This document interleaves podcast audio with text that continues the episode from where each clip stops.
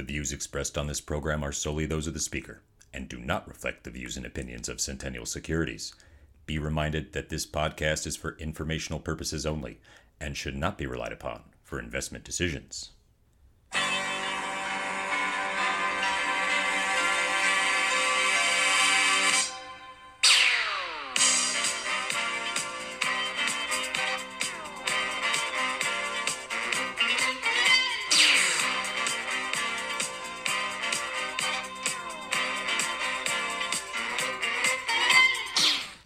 Happy Friday! Welcome to the weekly investment podcast, where we discuss the week's must know investment news and how it affects your money. I am your host, Walter.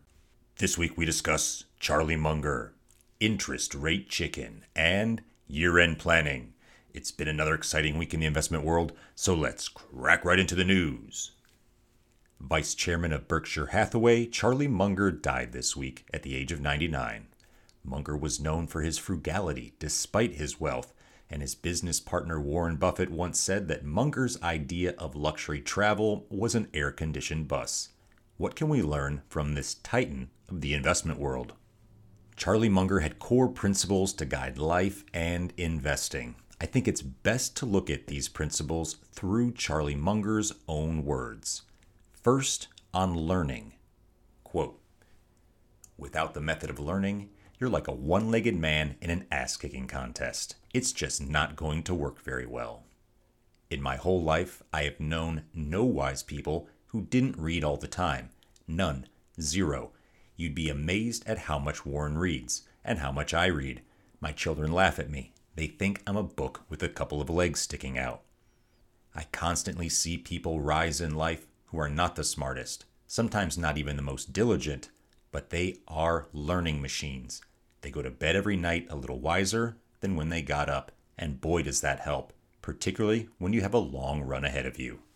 I think that a life properly lived is just learn, learn, learn all the time.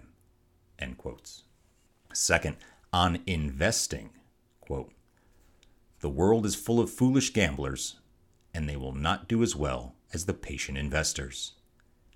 It takes character to sit with all that cash and to do nothing. I didn't get to where I am by going after mediocre opportunities.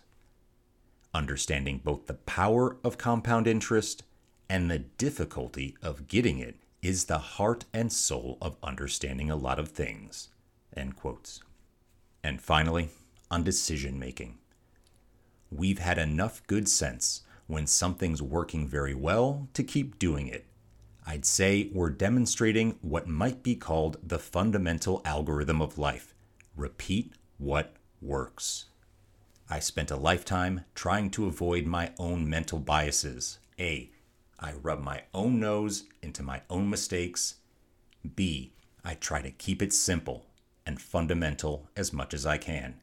And, like the engineering concept of a margin of safety, I'm a very blocking and tackling kind of thinker. I just try to avoid being stupid.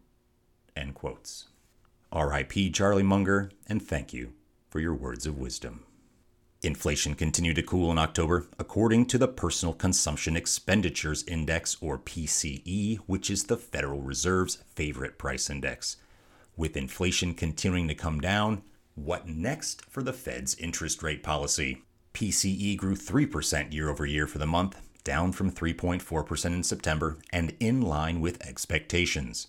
Core PCE, which excludes the volatile food and energy categories, grew 3.5%, down from 3.7% last month, which was also in line with economists surveyed by Bloomberg. It is important to note that Fed officials don't ignore food and gas prices, but since they tend to move around more, they can sometimes send misleading signals about trends in inflation. For the Fed, Softer inflation and consumer demand likely means that rates will remain steady at their policy meeting this month. Ahead of the PCE report, markets predicted that the Fed was likely done increasing rates for the year. Investor focus now shifts to recent commentary from Fed officials that some deciphered to mean a cut in rates could come sooner than many had initially thought. As of Thursday morning, markets were pricing in a 74% chance of an interest rate cut by the end of the Fed's meeting in May. Only a month ago, markets had priced in just a 38% chance of a cut in rates in that time period.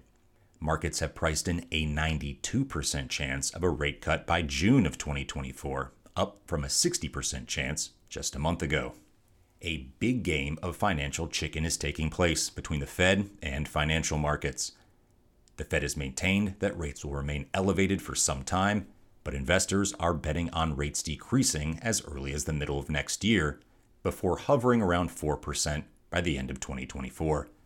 That's about a full percentage point lower than its current level. My take?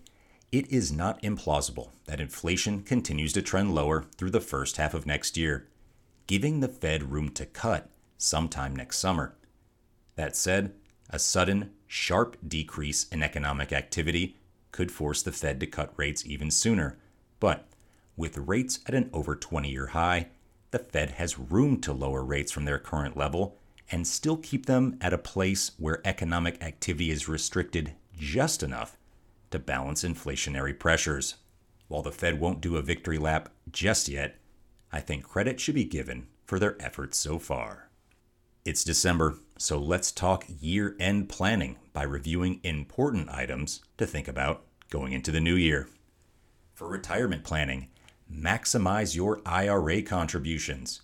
You may be able to deduct annual contributions of up to $6,500 on your traditional IRA and an additional $6,500 to your spouse's IRA for the 2023 tax year. If you are 50 or older, take advantage of catching up on IRA contributions as you may be able to contribute and deduct an additional $1,000. This catch up contribution will be indexed for inflation beginning in 2024 consider increasing or maximizing your 401k.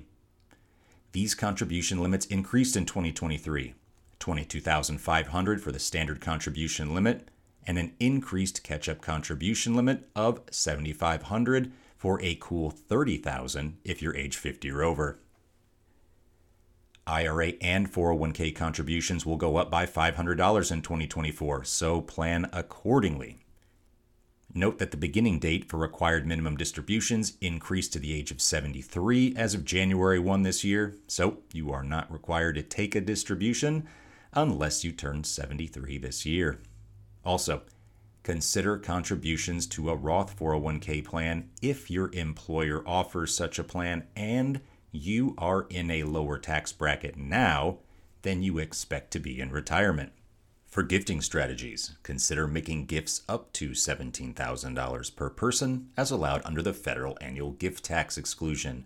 Assets, like stocks, that are likely to appreciate significantly make for great gifts.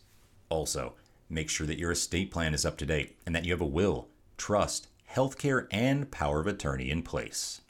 Some additional planning items to consider discuss major life events with your financial advisor Doing so is important to confirm your current situation and the direction for the future. Include changes in family, job, or employment situations, and significant expenses like real estate purchases, college tuition payments, and new retirement goals. Check with your financial advisor that your risk tolerance and investment objectives are up to date. Revisit contribution amounts to any 529 plans to make sure that you are keeping up with the increasing costs of education.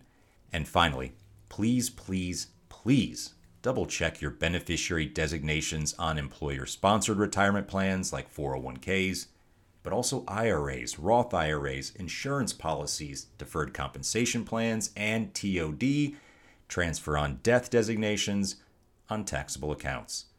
Beneficiaries should be updated as necessary to align with your estate plan and goals. Now, this is by no means an exhaustive list of year end considerations so I'll post a more complete review on my blog page. Go to www.investwithwalter.com for even more year end planning items. Join us next Friday for a new interview. I'll post a teaser with more information soon, but please join us next week for that conversation and much, much more. Thank you for listening, and please have a nice weekend when you get there. Talk to you next week.